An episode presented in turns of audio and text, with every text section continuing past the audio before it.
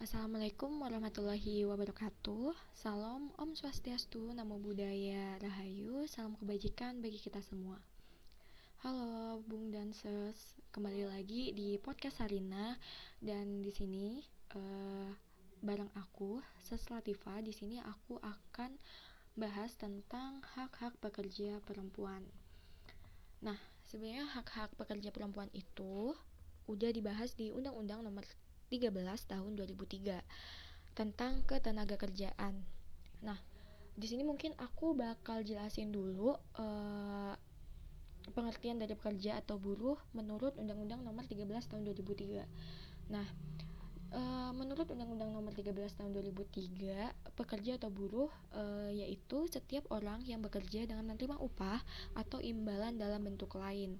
Nah, di sini uh, disebutin juga contoh-contoh pekerja itu ada pekerja seks komersial, ada pekerja rumah tangga atau domestik, pekerja migran, pekerja keamanan, pekerja kantoran, pekerja kerah putih, pekerja pendidikan seperti guru dan dosen, pekerja toko, pekerja medis, dan pekerja paruh waktu.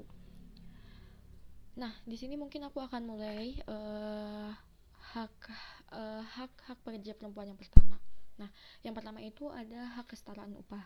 Nah, dari data BPS e, eh, tentang keadaan angkatan kerja Indonesia itu bulan Agustus 2018 e, rata-rata penghasilan pekerja di Indonesia itu sebenarnya e, sembilan sekian. Tetapi e, ternyata ada kesenjangan rata-rata upah. E, di sini disebutkan laki-laki itu memiliki gaji rata-rata 3 juta 64 ribu sekian sedangkan perempuan itu 2 juta 398 Nah, padahal e, kesetaraan upah antara laki-laki dan perempuan itu udah diatur dalam peraturan pemerintah. Nah, e, peraturan pemerintah itu e, nomor 8 tahun 1981 tentang perlindungan upah. Nah, itu disebutin e, pengusaha dalam menetapkan upah tidak boleh mengadakan mengadakan diskriminasi antara buruh laki-laki dan buruh perempuan untuk pekerja yang sama nilainya. Nah, terus yang kedua, hak cuti haid. Nah, kita udah tahu ya pasti uh, hak cuti haid itu sangat dibutuhkan oleh perempuan karena uh, 90% perempuan uh, hari pertama dan keduanya itu hari pertama dan kedua menstruasi pasti ngerasain nyeri atau sakit. Nah, sebenarnya di Undang-Undang Nomor 13 Tahun 2003 ini udah dibahas juga. Nah, disebutin uh, pekerja atau buruh perempuan yang dalam masa haid merasakan sakit dan memberitahukan kepada pengusaha tidak wajib bekerja pada hari pertama dan hari kedua pada waktu haid. Nah, di sini aku uh, mau jelasin juga ternyata uh, untuk cuti haid itu kita nggak membutuhkan surat rekomendasi dari dokter maupun uh, surat izin sakit itu udah dijelasin juga di penjelasan pasal-pasal Undang-Undang Nomor 13 Tahun 2003 tentang ketenaga kerjaan. Nah, di sini tuh e, dibilang tidak dibenarkan untuk mewajibkan pekerja buruh perempuan menyertai setiap cuti haid dengan surat dokter, apalagi cek fisik kecuali jika memiliki kelainan menstruasi yang berkepanjangan. Nah, e, mungkin kita lanjut ke yang ketiga, hak tidak di PHK karena kurang cantik. Nah, e, di Undang-Undang Nomor 13 Tahun 2003 tentang ketenaga kerjaan pasal 153 ayat 1 itu disebutkan juga perusahaan dilarang melakukan PHK pada karyawan dengan alasan karena kurang cantik atau kondisi fisik. Nah, itu itu juga disebutkan juga uh, di ayat 2 di lanjutannya eh, PHK atas alasan tersebut batal demi hukum dianggap tidak pernah terjadi dan perusahaan diwajibkan mempekerjakan kembali pekerja atau buruh yang bersangkutan. Terus uh, next uh, itu ada hak bekerja tanpa diskriminasi. Nah, kita tahu sendiri kan di hak uh, di undang-undang tentang hak asasi manusia itu kan uh, kita memiliki hak bebas untuk memeluk agamanya masing-masing dan untuk beribadah menurut agamanya dan kepercayaannya itu. Nah, di sini juga dijelasin nih di pasal 5, 6 dan 153 uh, dalam undang-undang tahun uh, nomor 13 tahun 2003 tentang ketenaga kerjaan. Nah, di sini uh, tidak boleh ada diskriminasi berdasarkan jenis kelamin, suku, ras, agama, disabilitas, dan aliran politik kepada tenaga kerja dalam memperoleh pekerjaan dan kepada pekerja buruh dalam perlakuan di tempat kerja.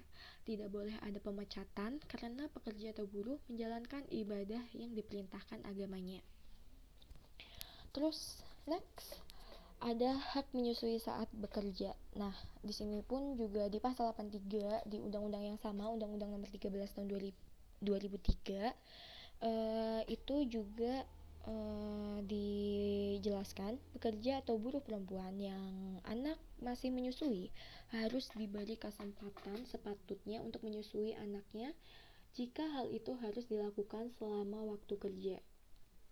Nah, di sini juga dijelasin juga uh, sebenarnya itu dijelasin di undang-undang nomor di, dua, eh, 39 tentang kesehatan itu tentang sanksi perusahaan kalau uh, perusahaan itu menghalangi ibunya memberikan ASI eksklu, ek, eksklusif. Nah, di sini disebutin uh, setiap orang yang dengan sengaja menghalangi program pemberian ASI eksklusif mendapat sanksi penjara paling lama satu tahun dan denda maksimal 100 juta. Wow.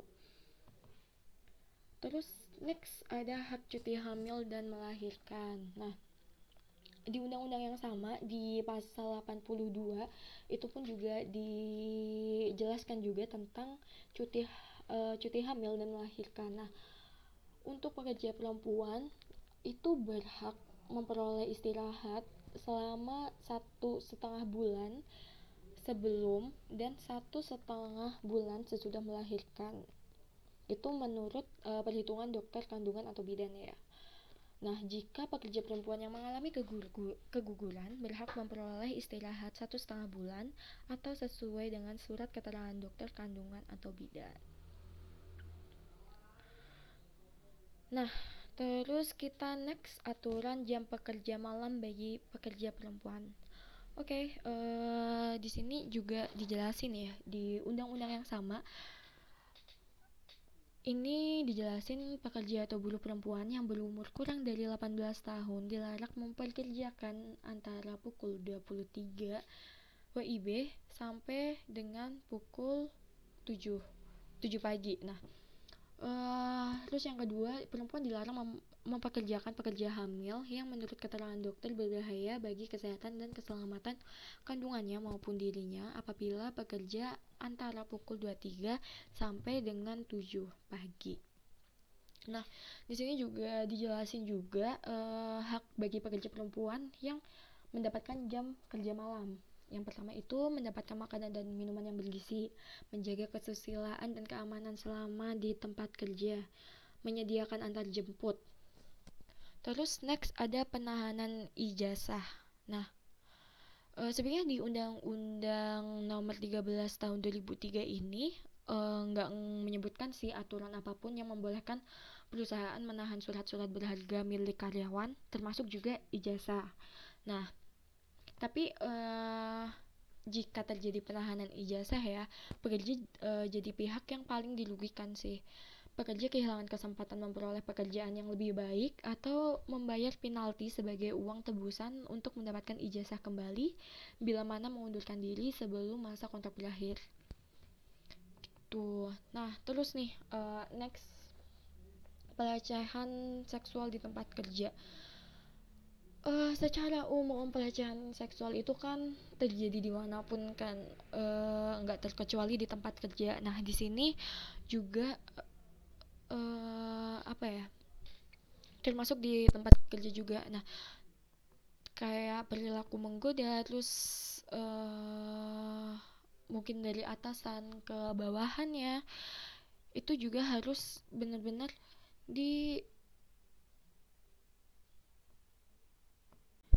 harus uh, diberikan kebijakan ya tentang uh, pencegahan maupun penanganan pelecehan seksual di tempat kerja.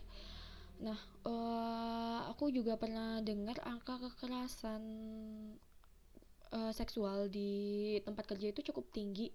Jadi uh, perlu banget ada kebijakan-kebijakan yang mengatur tentang uh, pencegahan kekerasan seksual di tempat kerja ini. Gitu teman-teman. Nah itu adalah hak-hak pekerja perempuan yang udah aku sebutin. Semoga teman-teman bisa bisa lebih paham hak-hak uh, kalian di tempat kerja apalagi itu perempuan. So see you next time di podcast Harina selanjutnya. Thank you. Bye